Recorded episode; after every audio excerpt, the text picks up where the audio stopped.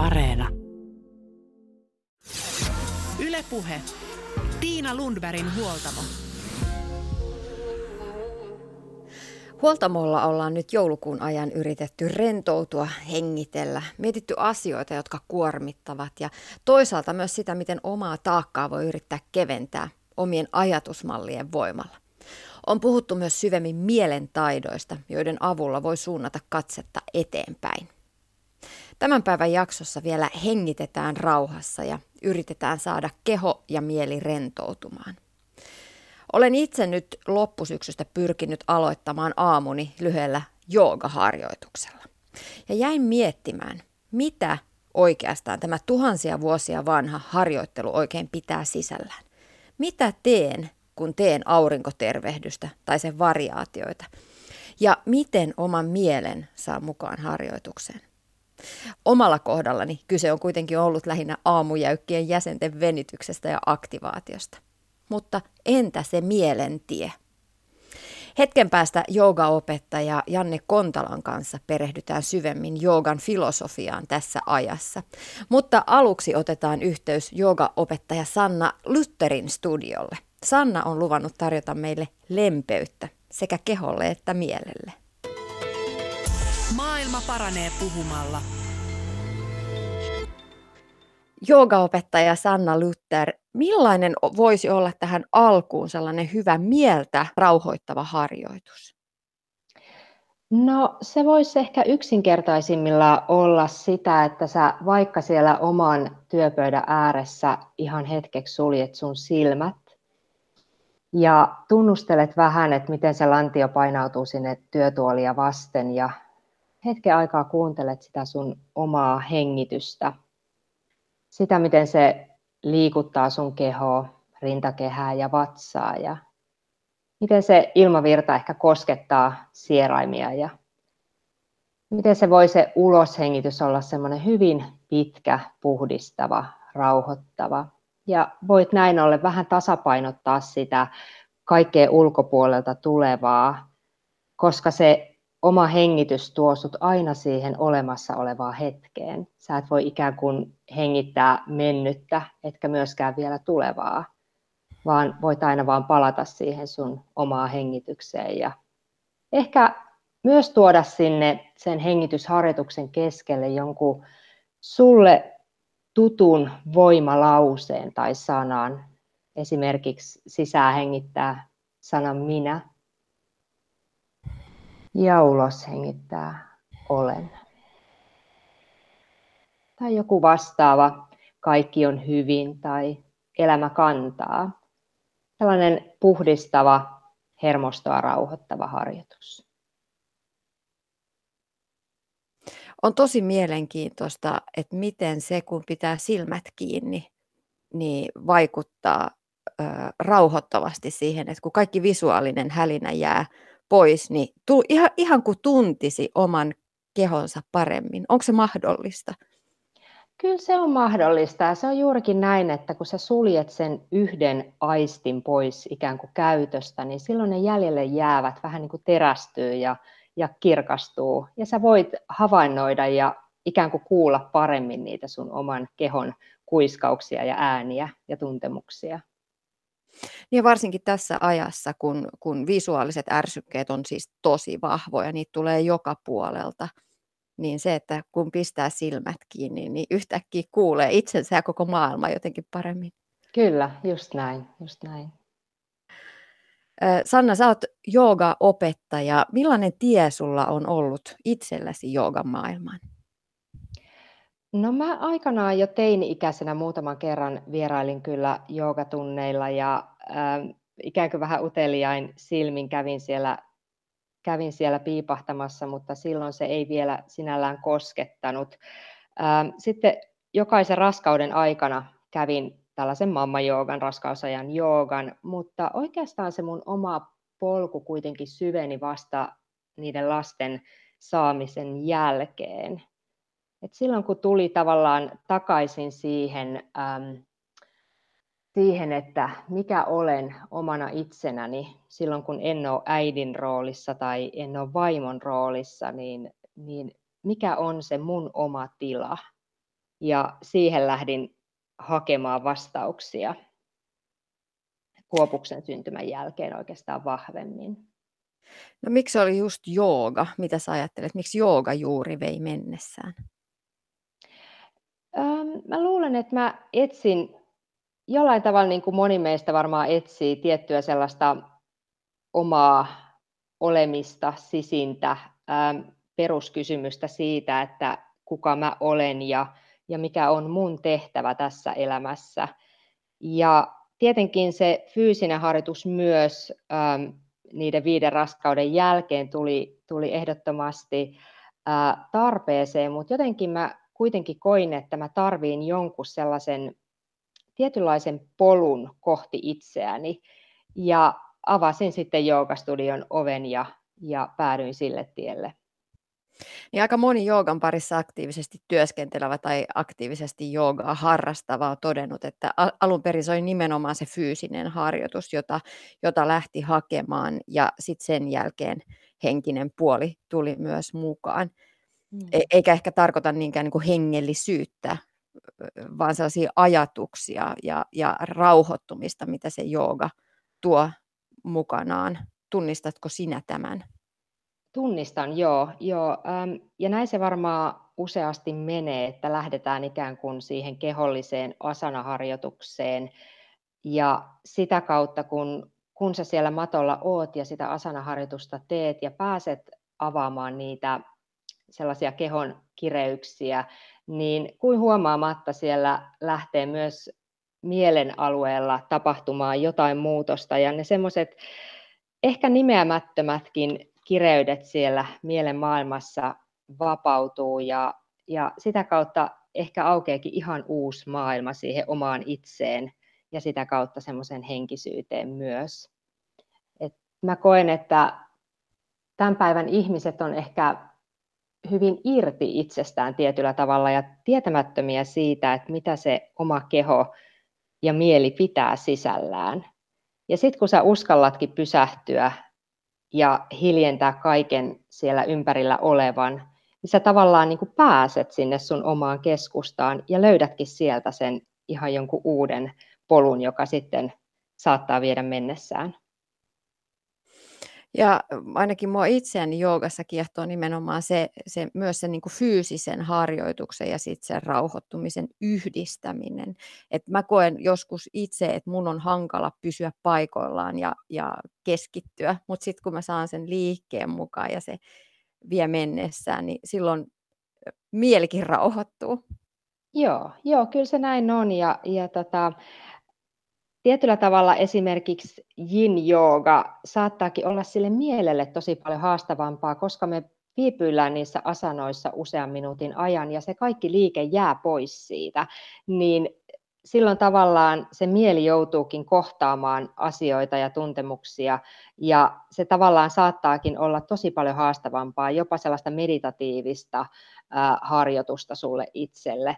Mutta kyllä sen liikkeen kautta pystyy tavallaan ja sen hengityksen avulla liukumaan sinne, sinne omiin ajatuksiin ja, ja pysähtymään niiden äärelle ehkä ihan eri tavalla kuin silloin, jos sä joudut pysähtymään ja pysäyttämään kaiken ympärilläsi.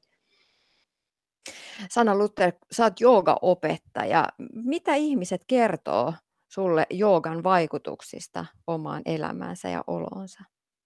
No mä saan kyllä päivittäin yhteydenottoja ja, ja viestejä siitä, kuinka paljon jooga on muuttanut ihmisten elämää ja varsinkin ehkä just tässä hetkessä, kun maailma on aika mullistuksen alla, niin se, että on uskaltautunut pysähtyä, niin avaakin tosiaan ihan uuden, uuden elämän. Se tavallaan voi tuoda sulle sellaista luottamusta siihen, että sä kelpaat just sellaisena kuin sä olet ja se tuo sitä armollisuutta, se tuo luottamusta siihen elämään, se antaa ehkä avaimia hallita paremmin tai vastaanottaa niitä tunnetiloja, joita elämä sulle tarjoilee. Ja tietenkin sitten fyysiset hyödyt, lihaskireyksien kaikkoaminen, tasapaino, liikkuvuus, nämä kaikki tällaiset erilaisten kiputilojen helpottumiset. Et siinä yhdistyy, niin kuin just sanoit, hyvin se fyysinen ja henkinen puoli, että miten vapauttavaa ja tavallaan tasapainottavaa jooga on. Ja siitä mä saan ehkä eniten, eniten palautetta, nimenomaan siitä henkisen puolen, miten se rauhoittaa ja hellii. Ylepuhe. Tiina Lundbergin huoltamo. Näin totesi joogaopettaja Sanna Luther. Hänen studiolleen palataan vielä jakson loppupuolella, mutta nyt otetaan yhteys Ruotsiin. Janne Kontala on itse tehnyt pitkän matkan joogan parissa. Hän on opiskellut joogaa 25 vuotta sekä perinteisissä asrama-ympäristöissä kuin moderneissa opettajakoulutuksissa. Hän on kouluttanut joogaopettajia vuosituhannen alusta lähtien ja myös väitellyt uskontotieteen tohtoriksi. Ja nyt hän on kirjoittanut kirjan Jooga Sutra, hiljaisen mielen tie, joka on uusi suomennos ja kommentaari tästä joogafilosofian klassikosta. Modernien joogaoppaiden fyysisestä painotuksesta poiketen Jooga Sutra käsittelee mielen toimintaperiaatteita. Maailma paranee puhumalla. Janne Kontala, hei sinne Ruotsiin. Äh, hei, ja hei sinne Suomeen. Tänään puhutaan joogasta. Mitä jooga sinulle itsellesi merkitsee? Mitä se sinulle on? Se on mulle päivittäinen harjoitus, samaan se on mulle ammatti, se on mulle tutkimuskohde ja se on mulle vielä sitten tämmöinen maailmankatsomus. No mitä sitten on, vai onko olemassa sellaista kuin oikea jooga, oikea alkuperäinen jooga, mitä se on?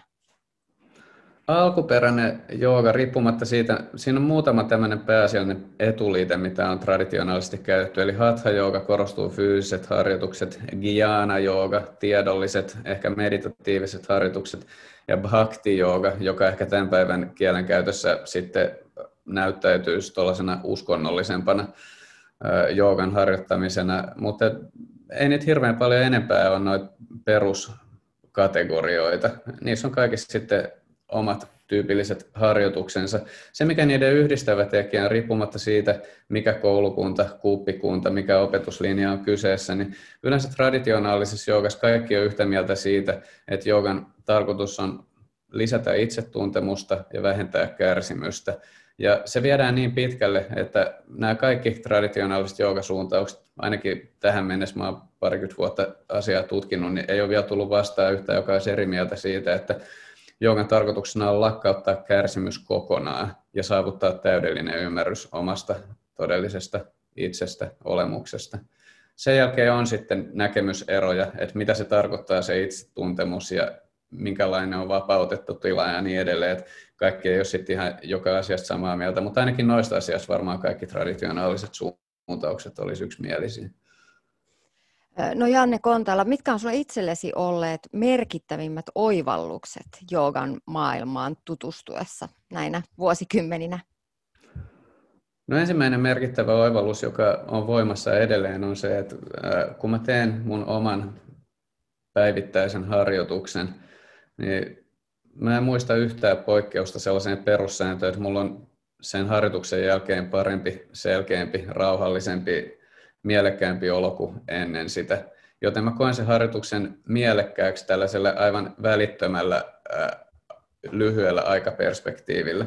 Se on varmaan sama oivallus, mikä on melkein kaikille ihmisille, jotka menee ensimmäisen joogatunnin jälkeen takaisin kokeilemaan toisen ja kolmannen kerran, että siinä on joku mielekkyyden kokemus, joten se ei ole kovin ainutkertainen oivallus. Eli tässä semmoinen isompi oivallus, mikä mulla on, on se, että joogan polku, niin kuin se on viitotettu, klassisissa joogateksteissä. Siellä on selkeät määritelmät siitä, missä lähdetään, minne yritetään, mihin suuntaan yritetään päästä ja keinot siihen suuntaan menemiseksi. Ja jonkun verran juttuja kanssa siitä, että mistä tunnistaa umpikujan ja vaikka menisit oikein suuntaan, minkälaisia esteitä on odotettavissa ja miten nämä esteet ylitetään, niin Tähän mennessä minusta näyttää siltä, että nämä vanhat tieviitat ja joogan kartat, ne pitää paikkansa ainakin siinä harjoituksessa, mitä mä teen. Ja, eli se on semmoinen toinen aika mielenkiintoinen kumulatiivinen oivallus, kun tekee tarpeeksi monta vuotta ja näkee, että kaikenlaisia tilanteita ja kokemuksia tulee vastaan ja ne asettuu aika saumattomasti osaksi joogan teoriaa, niin se on semmoinen oivallus, että ilmeisesti tämä toimii, ainakin mulla. No, aika moni mieltää joogan ensisijaisesti vain itämaiseksi liikunnaksi. Sen taustalla on kuitenkin vahva filosofinen perinne, jonka perustekstinä pidetään Patanjalin kirjoittamaa Yoga Sutraa. Teoksessa on yhteensä 195 sutraa ja ne ovat lyhyitä ja merkityksellisiä ajatuksia, joissa esitetään millaiset esteet, vaikeudet ja häiriöt haittaavat ihmisen toimintaa ja itsetuntemusta.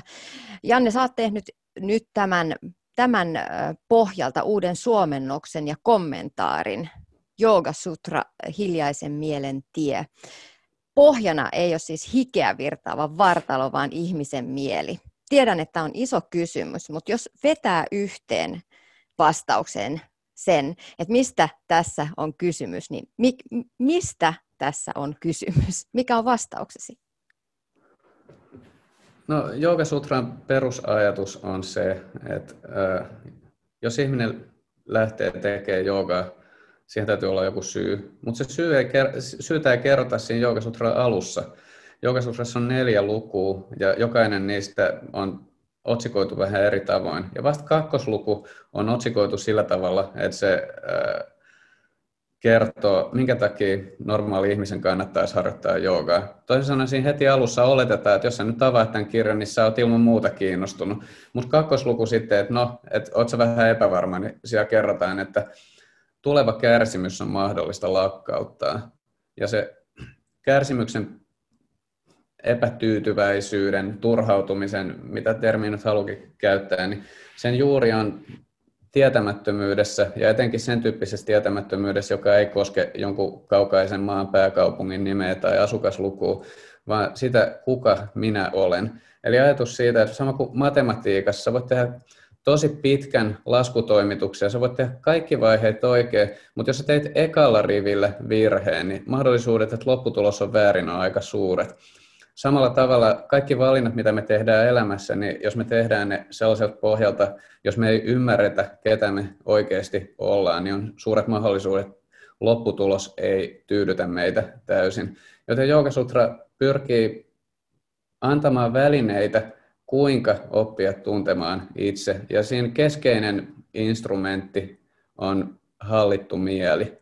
No, mielenhallinta edellyttää aistien hallintaa, aistien hallinta edellyttää koko elämän hallintaa, ja tässä voi tulla linkki sitten ihan nykypäivän tällaiseen fyysiseenkin joogaharjoitukseen, että aistit on osa meidän kehoa, jos meidän keho on hyvässä kunnossa, niin silloin projekti mielen hallitsemiseksi meditaation keinoin muuttuu helpommaksi. Eli ei Sutra sulje pois tällaista modernia joogaa siinä merkityksessä, kun sanoit itämainen liikunta, mutta nähdään, että se on alisteisessa asemassa. Sen tarkoitus on pyrkiä syvemmälle kuin vain hetkittäiseen, hetkelliseen hyvän olon tunteeseen.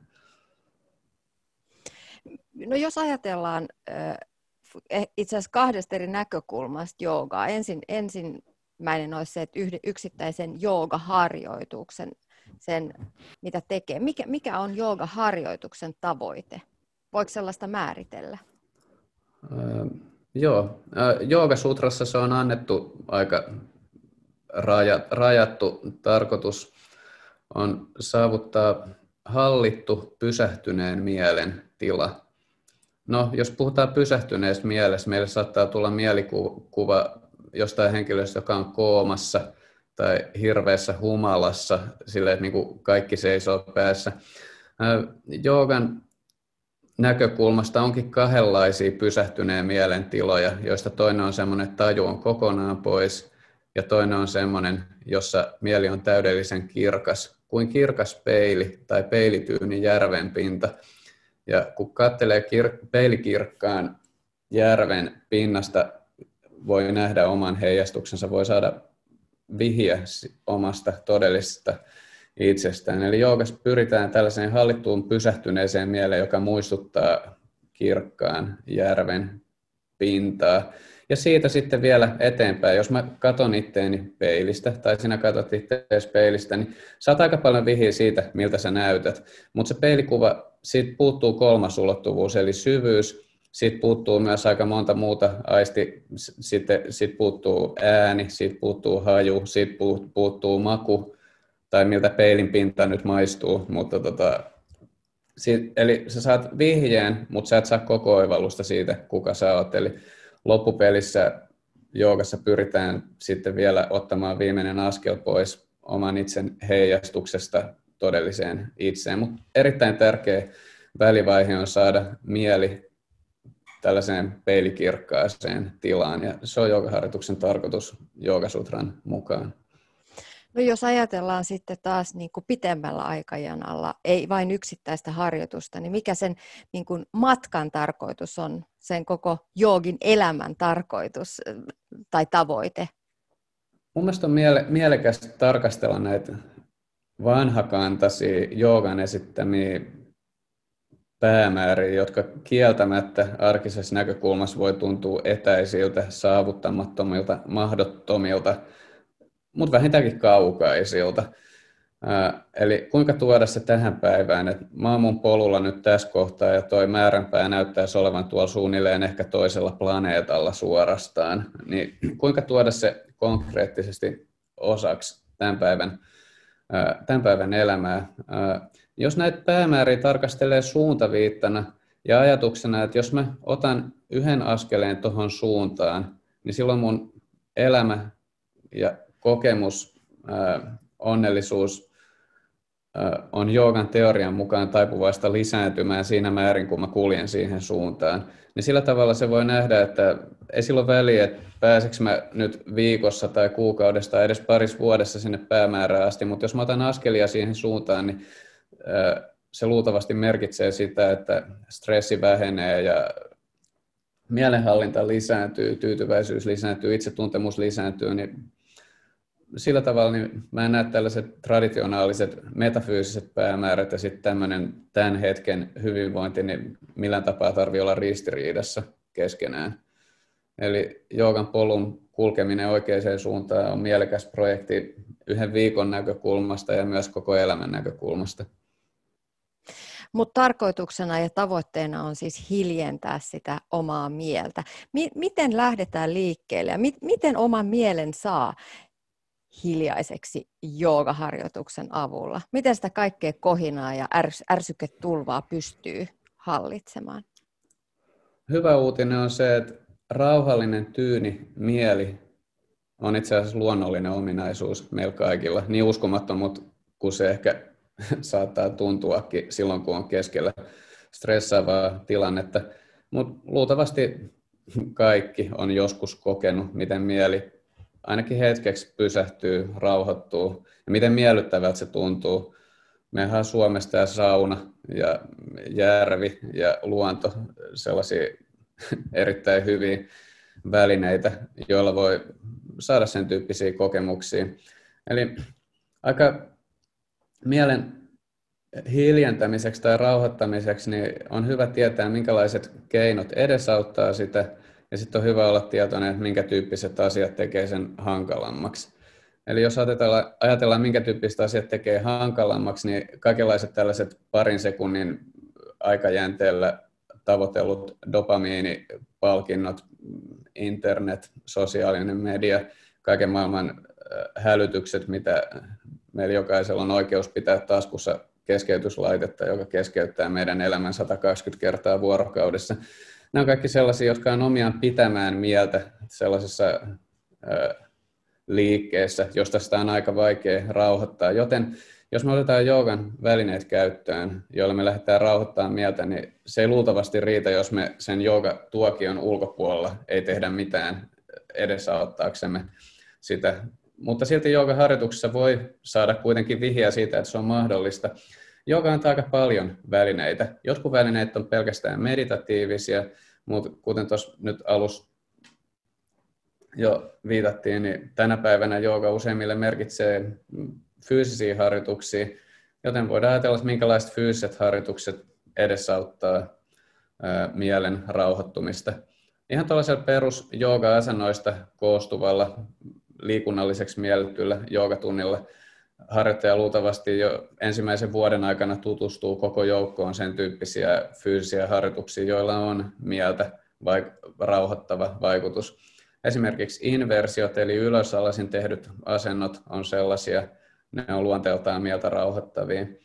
Hengitysharjoituksissa voidaan ajatella ensin säännöstelty hengitys, jossa ensimmäinen hyvä välitavoite on saada sisään- ja uloshengitykset yhtä pitkiksi, sitten lähtee pidentämään niitä.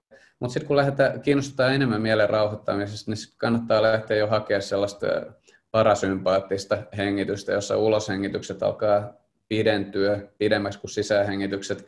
Saattaa tulla kaksi kertaa sisäänhengityksen pituisiksi. Sen jälkeen lähtee hakemaan sitten pientä pysähdystä uloshengityksen lopussa. Sutra siis itse asiassa sanotaan, että yksi hyvä väline mielen hiljentämiseen löytyy uloshengityksestä ja sen jälkeisestä tauosta.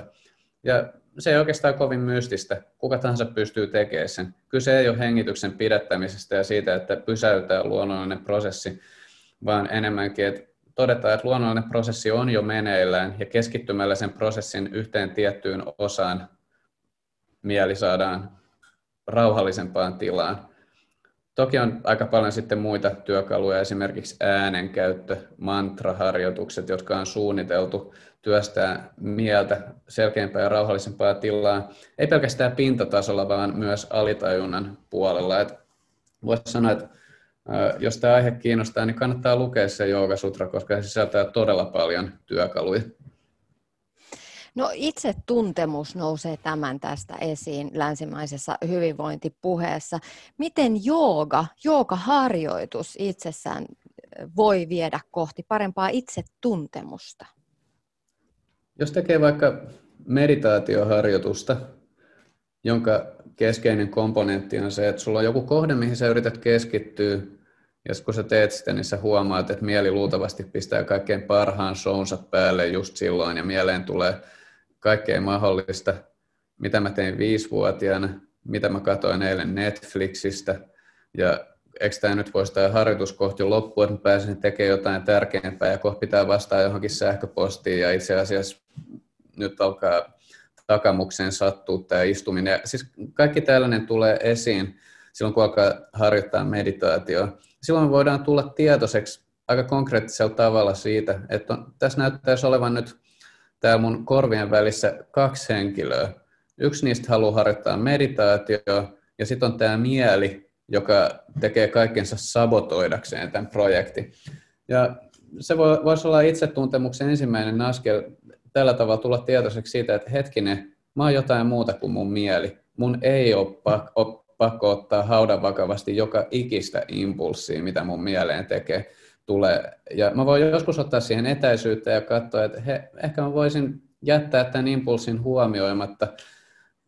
Joogaharjoitusten yksi tarkoitus on kasvattaa sitä sisäistä tilaa, harkinta-aikaa, jonka avulla voidaan pohtia, että kannattaisiko mun nyt suoraan mennä nenää edellä kukkapenkkiin tai omenapiirakkaan tai johonkin muuhun asiaan, mitä mun aistit ja mieli vaatii tällä hetkellä – vai voiko mä itse asiassa valita tehdä jotain, mikä on pitkällä tähtäimellä mielekkäämpää. Mä sanoisin toi semmoinen itseä koskevan ymmärryksen, mikä on mulle hyväksi pitkällä tähtäimellä, ja sitten se, että mitä mun aistit ja mieli vaatii just nyt sen välisen tällaisen köydenvetotilanteen säännöllisen kohtaamisen kautta voi tulla yhä enemmän tietoiseksi siitä, että mä oon jotain paljon ihmeellisempää kuin mun aistien ja mielen hetkiset vaatimukset. Janne Kontala, kärsivällisyys on yksi mielentaito, joka nousee mieleen, kun puhutaan joogasta. Mielikuva joogasta on sitä kärsivällistä harjoittelua, sekä fyysistä että, että, että sit näiden mielentaitojen harjoittelua. Ehkä myös sitkeys. Miten jooga opettaa nimenomaan näitä taitoja? No joogas voi oikeastaan voisi olla käytännöllisesti jaotella kaksi joogan keskeistä harjoitusmuotoa. Toinen on, mitä mä kutsun joogaharjoituksiksi, jotka tehdään joogamatolla tai meditaatiotyynyllä jonain tiettynä jooga-aikana ja joogapaikassa. Ja toinen on joogaharjoitukset, joita tehdään sen ulkopuolella. Periaatteessa ei ole mitään sellaista ihmiselämän osa-aluetta ja tilannetta, minne ei voisi halutessaan tuoda joogan periaatteita. Eli me voidaan harjoitella joogan välineillä kärsivällisyyttä ja sitkeyttä seuraavan kerran, kun herätyskello soi esimerkiksi. Siinä kohtaa ehkä on sitkeyden, sitkeysharjoituksen paikka, että ei ole ehkä mielekästä harjoitella kärsivällisyyttä, että kuinka kauan mä jaksan kuunnella tuota piipitystä. Okei, tänään mä makasin 10 minuuttia sängyssä annoin kellon soida. Se on ehkä väärä tapa ajatella kärsivällisyysharjoitusta, mutta pointti on se, että sitä, näitä, näitä mielentaitoja voi ja kannattaa harjoitella koko ajan, joka päivä. Ei jooga sillä tavalla ole vierasta normaali elämälle. Päinvastoin perinteisesti on ajateltu, että se toteutuu keskellä ihmiselämää. Mutta sen lisäksi mä luulen, että useimmat harjoittajat varmaan tarvii sellaisen henkilökohtaisen erillisen harjoitustuokion, jossa mä sanoisin, että ihan tällaiset perusjoogaharjoitukset, mitä varmaan useimmat tekee, fyysinen asanaharjoitus, hengitysharjoitukset ja meditaatioharjoitukset, niin jos noista nyt koko ajan jonkun sellaisen itselleen toimivan paketin ja käyttää siihen puolesta tunnista puoleen toista tuntiin päivittäin, mitkä traditionaalisen joogan näkökulmasta ei ole vielä mahdottoman pitkiä aikoja.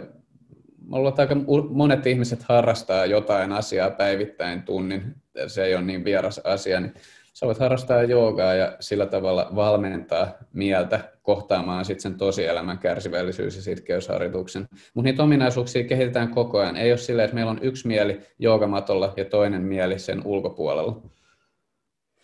No entä sitten jooga ja onnellisuus?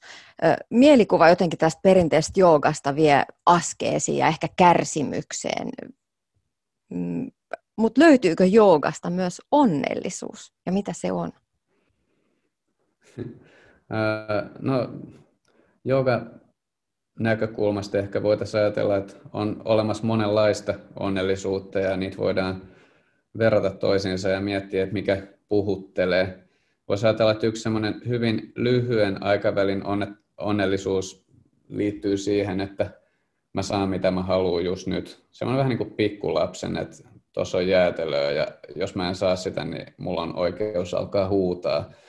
Se voisi olla semmoinen yksi onnellisuuden muoto, että aistit ja mieli vaatii jotain ja sitten kun mä annan niille, niin ne rauhoittuu hetkeksi, mutta me tiedetään, että se ei kestä kauaa, että jossain vaiheessa ne haluaa uudestaan, että käytännössä tällä menetelmällä ei saavuta pysyvää tyytyväisyyttä, vaan saadaan vain hetkittäisiä tällaisia helpotuksen huokauksia.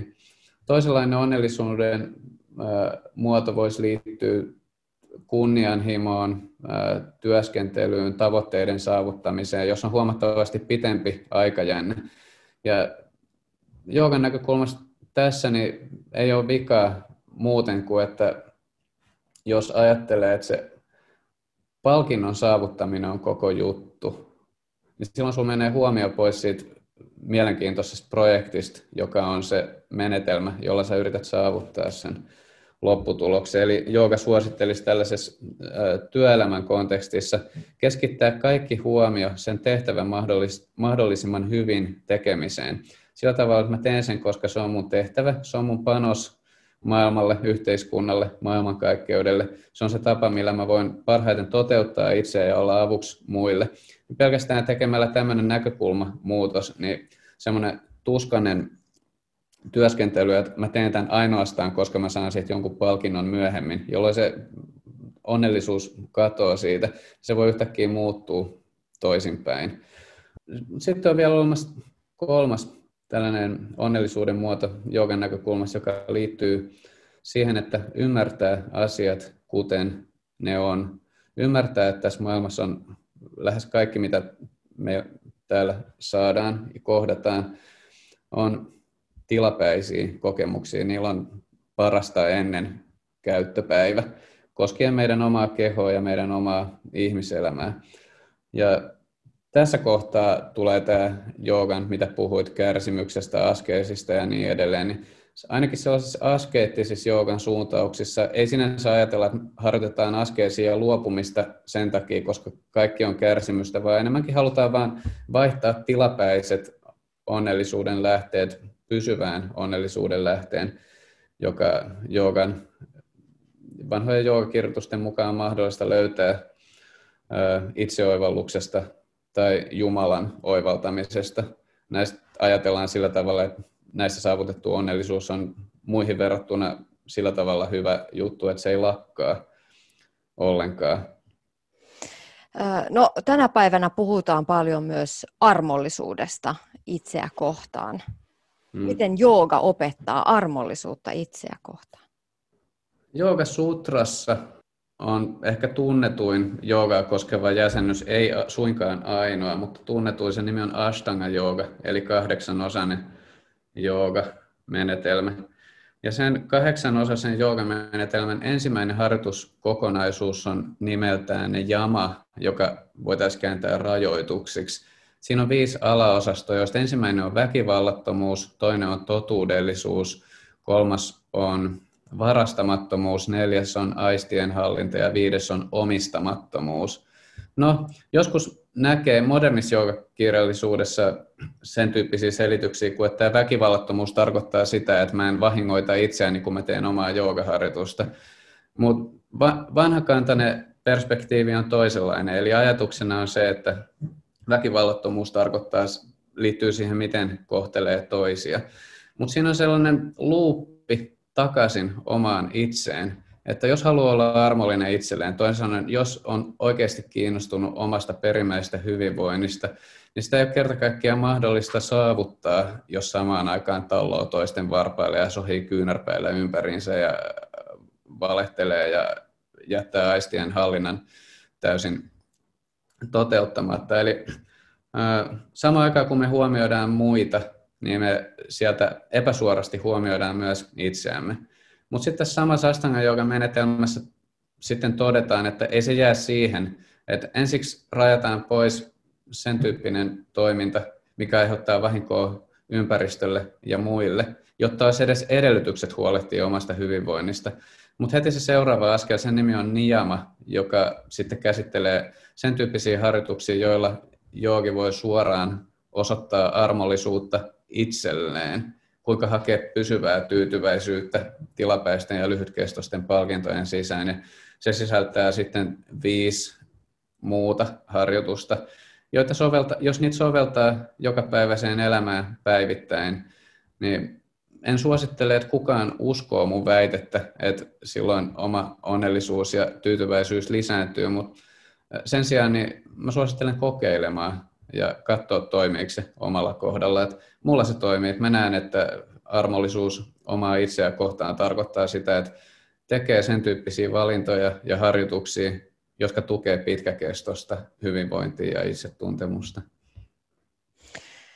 Joogaopettaja Janne Kontala, monesti kun me puhutaan meidän harjoituksista tai treeneistä tai elämästä ylipäätään tänä päivän länsimaissa, niin itsekuri ja itse myötätunto ikään kuin tekee sellaista omaa pientä taisteluaan. Ne voidaan jotenkin nähdä janan ääripäissä. Toisessa ääripäässä kuritetaan kroppaa ja mieltä ja pidetään tiukasti kiinni sellaista annetuista säännöistä. Ja sitten toisessa päässä taas kuunnellaan, että mitä kroppa tänään meille viestii ja lempeydellä ohjataan omaa itseä. Mitä sä ajattelet joogan maailmasta, että miten tällä janalla pitäisi liikkua? No sieltä löytyy semmoinen vertaus ainakin, että koska joogan keskiössä on mielen hallitseminen, meidän kaikki kokemukset tapahtuu mieli-nimisen instrumentin välityksellä tällä hetkellä, joten meidän mielen tila vaikuttaa aika lailla siihen, miten me koetaan kaikki. Kaikki meidän kokemukset välittyy mielen kautta, joten fokuksessa on mielentila, kuinka me voidaan vaikuttaa siihen. Ja projekti mielen hallitsemiseksi kieltämättä varmaan on ihmiselämän suurimpia, ellei kaikista suurin yksittäinen haaste. Ja koska kannattaa varautua jännittävään, kiinnostavaan, mutta pitkään matkaan, niin silloin kannattaa valita myös sen tyyppinen strategia omassa harjoituksessa ja omassa elämässä, mitä voi jatkaa pitkään. Vertauksena annettu esimerkki, jos täytyy sanoa, että mä en itse tiedä mitään, se liittyy nimittäin hevosiin mutta semmoinen esimerkki, että jos hevosta yrittää hallita vetämällä suitset liian tiukalle tai päästämällä ne liian löysälle, niin kummassakaan tapauksessa se ei onnistu. Eli mä jätän muiden kommentoitavaksi, että onko tämä validi esimerkki, mutta ainakin suhteessa omaan mieleen se toimii sillä tavalla, että jos omaa miele, oman mielen suitset vetää liian tiukalle, vaatii itseltään enemmän kuin mihin oikeasti on valmis, niin silloin jossain vaiheessa on odotettavissa semmoinen, että alkaa tuntua siltä, että vanne kiristää päätä ja ehkä mä nyt valitsen sitten toisin, että jätän tämän joogan ja rupean harrastaa vaikka sitten ää, roolipelejä tai ää, mikroautoilua tai sulkapalloa. Kaikki hyviä harrastuksia, mä sitä, mutta jos tekee mitä tahansa tällaista itsetuntemukseen tähtävää harjoitusta, niin enpä usko, että siinä voi mennä eteenpäin, jos ei oikeasti yritä haastaa itseään. Eli kysymys ei ole siitä, etteikö sitä kannattaisi tehdä, mutta mikä on sopiva annos. Ja siinä ei voi sanoa, että sama annos on, sama annos on kaikille sopiva. Meillä on erilaiset henkilöhistoriat, taustat ja elämäntilanteet. Jopa samalla henkilöllä niin yksi tämmöinen harjoitusannos ja vaatimustaso voi yhdessä elämänvaiheessa tuntua sopivalta ja myöhemmin mahdottomalta ja sitten myöhemmin taas ehkä jotain siltä väliltä. Eli se vaatii tarkkaavaisuutta, semmoinen, äh, semmoinen harjoitus, jota haluaa tehdä pitkään, niin vaatii sitä, että vähän niin kuin päivittäin ja viikoittain on hereillä ja tutkii, että miten tämä vaikuttaa, että äh, tuuks mä tästä tyytyväiseksi vai tuuks mä tässä nyt kuukausi toisen jälkeen yhä turhautuneemmaksi. Ja jos huomaa, että tämä jälkimmäinen toteutuu, niin ei se tarkoita, että harjoitus kannattaisi lopettaa, mutta se luultavasti vaatii pientä uudelleen säätämistä. Huoltamolla puhutaan tänään jogan maailmasta ja jogan näkökulmasta tästä maailmasta. Vieraana on jogaopettaja Janne Kontala. Hengityksen merkityksestä vagushermoon ja parasympaattiseen hermostoon ja sitä kautta stressiin on puhuttu tänä syksynä huoltamollakin monesti joogassa hengitys on, varsinkin joogaharjoituksessa hengitys on olennainen osa. Tällaisilla ohjatuilla joogatunneilla se hengittäminen voi tuntua tosi hankalalta, jos joutuu ja kun rytmitetään sitä hengitystä esimerkiksi ohjaajan ohjeiden mukaan. Mitä sä ajattelet, olisiko niin kuin oikean joogan mukaista niin kuin mennä sen oman hengityksen mukaan, eikä pakottaa sitä johonkin malliin ja muottiin? No toi avainsana on pakottaminen, eli ei kannata pakottaa. Hengitys on sekä tahdonalainen että tahdosta riippumaton prosessi. Me voidaan vaikuttaa siihen tahdonalaisesti, mutta se on pitkä tie. Ja kun sitä kokeilee ensimmäisen kerran, niin jokainen huomaa, että se muuttuu heti. Sillä hetkellä, kun yrittää vaikuttaa siihen, se muuttuu vaikeammaksi. Ei se tarkoita sitä, että sitä ei kannattaisi harjoitella, mutta kannattaa varautua pitkään matkaan. Ja mä sanoisin, että jos menee normaali joogatunnille, tän, siis tänä päivänä normaali joogatunnille, mistä tehdään pääasiallisesti fyysistä asanaharjoitusta, niin se on jopa ihan ok, jos vaikka vetää ensimmäisen vuoden sille, ettei niin kauheasti mieti sitä hengitystä. Luo tavallaan puitteita paremmalle hengitykselle ja sitten kun ne puitteet on luotu, niin kyllä sitä sitten kannattaa myös alkaa harjoittelemaan. Mutta ensimmäinen askel voisi olla sille, että tekee erillisiä jooga, äh, joogahengitysharjoituksia vaikka 5 minuuttia tai 10 minuuttia. Ja se pakottaminen johonkin annettuun ryhmiin ryhmäformaatissa.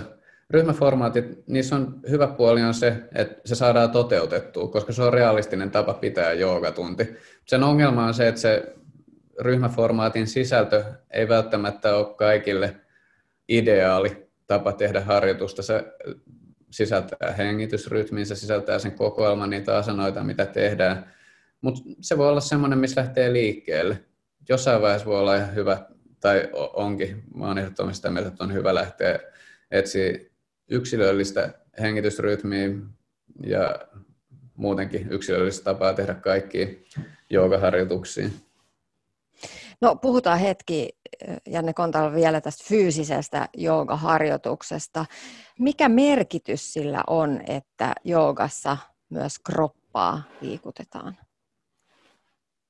No kehon tila vaikuttaa mieleen, koska meidän mieli on hermoston välityksellä läsnä koko kehossa. Ja samalla tavalla kuin meidän, me tiedetään meidän mielen tilojen muutokset, niillä on vastineensa meidän kehossa, niin samaan aikaan meidän kehon tilassa tapahtuvat muutokset vaikuttaa mieleen. Se on aika selkeästi kaksisuuntainen se vuorovaikutus.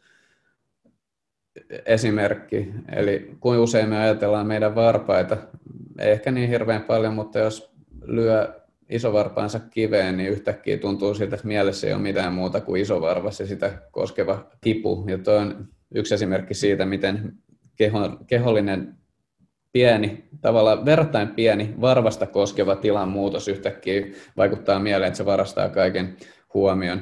Niin tuon ajatuksen voi laajentaa sitten isompaa mittakaavaa ja ruveta miettimään, että millä tavalla mun kehon tilaa koskevat muutokset voitaisiin toteuttaa sellaisella tavalla, että ne edes auttaa mielen tyyntymistä. Ja traditionaalinen se joogaharjoitukset on paljon suunniteltu sellaista näkökulmasta, että kuinka pitää keho hyvässä kunnossa sellaisella tavalla, että se tukee myös tätä mielen tyynnyttämisprojektia.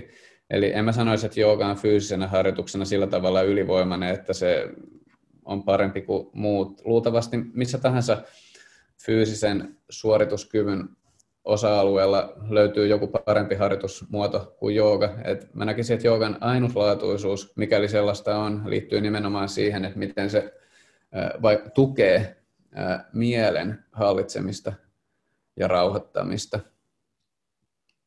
Niin, ja se, se on se taito, mitä tänä päivänä, nimenomaan tänä päivänä ihmiset tarvitsevat. Ehkä ovat tarvi, tarvinneet sitä myös tuhansia vuosia, mutta nimenomaan tässä ajassa 2020-luvulla tämä ärsykkeiden ja kaiken maailman mahdollisuuksien tulvan keskellä oman mielen hallinta ja se jotenkin ärsykkeiden torjuminen on yksi oikeastaan tärkeimmistä hyvinvoinnin taidoista. Ja tämä tuhansia vuosia vanha filosofia jooga antaa siihen aika hyviä apuja. Miten sä näet joogan tässä ajassa? No mulla tuli just mieleen, kun rupesit sana, äh, puhua tuosta 2020-luvusta ja ärsykkeiden tulvasta, että mä oon omin silmin lukenut pari tuhatta vuotta aikaisemmin kirjoitettuja joogatekstejä, jotka, jotka raportoi ja analysoi sen ajan nykyaikaa suunnilleen samoin sanoin, mitä sä just sanoit.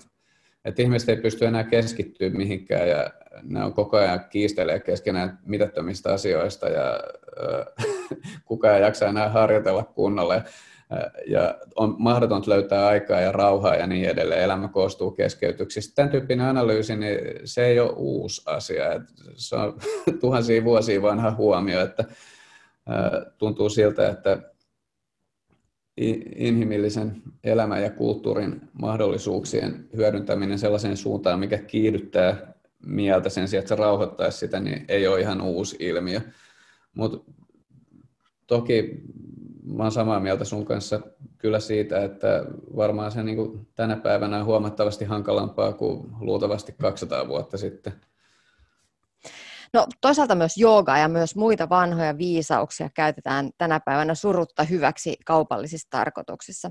Poimitaan asioita sieltä täältä. Vähän otetaan asanoita ja enkeleitä ja intuitiota ja rumpujen pärinää ja, ja ehkä yritetään kurkistaa entisiin elämiin.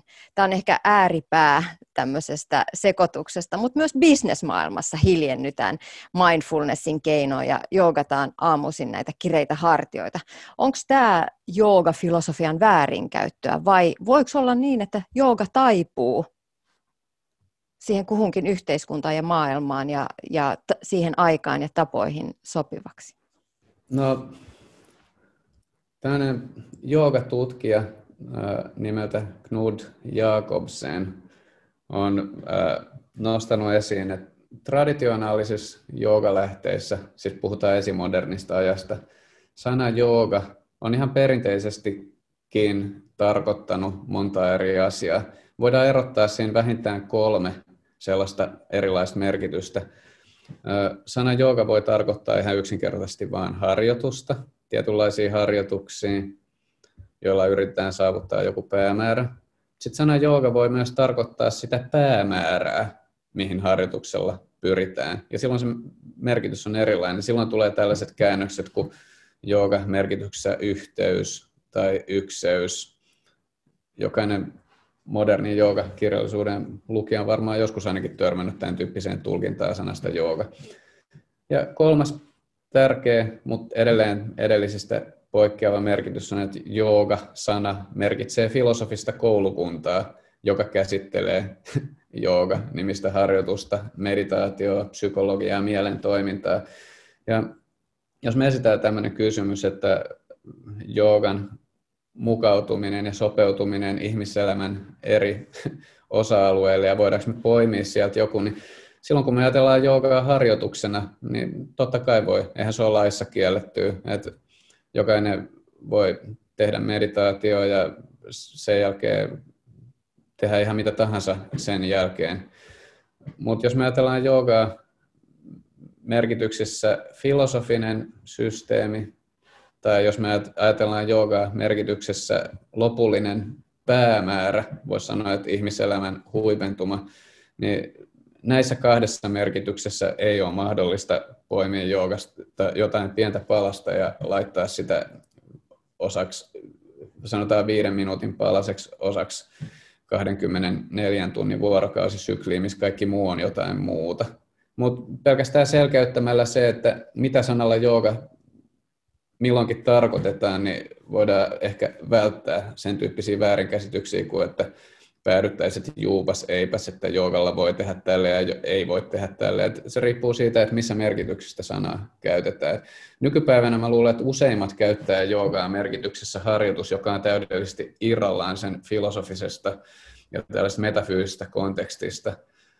Eli voisi sanoa, että kieli on elänyt ja muuttunut. Et aikaisemmin tämän tyyppinen juttu ehkä olisi tuntunut oudommalta, mutta tänä päivänä se saattaa suorastaan tuntua oudolta, jos joogaharjoitusta ruvetaan yhtäkkiä yhdistää sen alkuperäiseen filosofiseen ja metafyysiseen viitekehykseen. Ylepuhe. Tiina Lundbergin huoltamo. Näitä mielenkiintoisia näkemyksiä tarjosi joogaopettaja ja uskontotieteen tohtori Janne Kontala.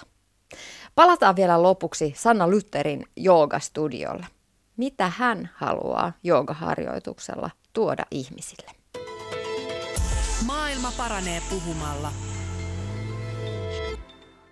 No kyllä mä haluan juurikin tarjolla sen tilan ja tilaisuuden kohdata oma itsensä. Kaiken, kaiken sen suorittamisen ja, ja eteenpäin pyrkimisen vastapainoksi jotenkin vaan hidastamaan ja olemaan läsnä maailma vaatii koko aika olemaan enemmän ja, ja etenemään kovemmin, niin miten sä voitkin tavallaan tuoda siihen aivan uuden elementin, pysähtyä ja kuunnella itseäsi. Sitä se, sitä se jotenkin niin kuin kauneimmillaan on, että, että ihminen pääsee lähemmäksi sitä todellista itseään ja, ja sitä omaa voimaansa, joka jokaisen sisällä kuitenkin elää. Millaisia vaikutuksia joogalla on ollut sun omaan elämään? No, meillä on iso perhe, viisi lasta ja, ja niin kuin kuvitella voi, niin elämää ja ääniä on tosi paljon ja, ja tapahtumia. Ja mulle se on antanut sellaisen, sellaisen hetken itselle. Matto on mulle ikään kuin sellainen turvasatama, se paikka, jossa mä saan olla rauhassa ja, ja kuunnella ja hengittää. Se on tuonut tasapainoa. Se on tuonut myös armollisuutta ää, naiselle, joka ennen oli vahvasti suorittaja. Ja sellaista jollain tavalla sisäistä rauhaa. joka on vähän niin kuin sellainen silta mielen ja kehon välillä mulle ja ehkä tuonut sellaista ymmärrystä sekä itsestäni että sit elämästä yleensä. Joogaopettaja Sanna Luther, mitä sä ajattelet sitten siitä, kun tässä ajassa puhutaan myös siitä, että me ollaan aika niin kuin, eletään itsekästä aikaa ja joogassakin aika, aika paljon tässä skenessä puhutaan siitä, että minun aikani, minun tilani, min, minun omat tunteeni. Miten se on sitten sidoksissa siihen, että, ympärillä on kuitenkin muitakin ihmisiä, joita pitää ottaa huomioon? No, mä ajattelen, että se on vähän niin kuin, mitä aina puhutaan lentokoneissa, että laita ensin happimaski, naamari omille kasvoillesi ja sen jälkeen auta muita, niin tässä pätee vähän se sama, että kun sä pidät huolta susta itsestäsi sekä henkisellä että fyysisellä tasolla ja sä voit hyvin ja tasapainoisesti, niin silloin sä pystyt myös auttamaan niitä muita ja välittämään sitä rakkautta ja huolenpitoa myös, myös sun ympärillä oleville ja sitten ihan tuntemattomillekin ihmisille. Sulla on helpompi kohdata ja hyväksyä ja, ja olla välittävä ja ymmärtää, että meillä jokaisella on oma ainutlaatuinen tarinamme ja, ja sitä kautta tavallaan äh, nähdä, kuinka, kuinka laajaa ja erilaista elämä kaikkinensa on. Et kyllä mä koen, että sen kautta, että sä hoidat itseäsi, niin sä hoidat muita koko maailmaa ympärillä olevia. Sanna Luther, mihin lempeää ja rentouttavaa harjoitukseen voidaan päättää tämä jakso? No mä ajattelin, että tässä voitaisiin hyödyntää sitä pientä hengitysharjoitusta, joka tuossa alussa jo käytiin läpi tai johon pysähdyttiin. Ja tämän harjoituksen sä voit tehdä myös istualtaan ihan siellä, siellä missä sä nyt oot ja ehkä myöskin pötkötellen sohvalla tai sängyn pohjalla. Ja sä voit vaan sulkea jälleen sun silmät ja hetken aikaa antaa hengityksen virrata täysin vapaana. Ja sen jälkeen sä voit tuoda sun sormenpäät vaikka sinne sun ohimolle. Ja antaa sormenpäiden lähteä tekemään semmoista hyvin hidasta, pyörivää liikettä siellä sun ohimoiden alueella. Ehkä otsan alueella. Se kulmakarvojen välinen alue, joka tosi helposti lähtee meillä kiristymään, kun me ollaan päätteen ääressä tai tehdään ajatustyötä tuot semmoisen pienen rakkaudellisen kosketuksen sun omilla käsillä sinne kasvojen alueelle. Ehkä pyyhkäset vähän sieltä sun poskipäitä tai nenän pieliä.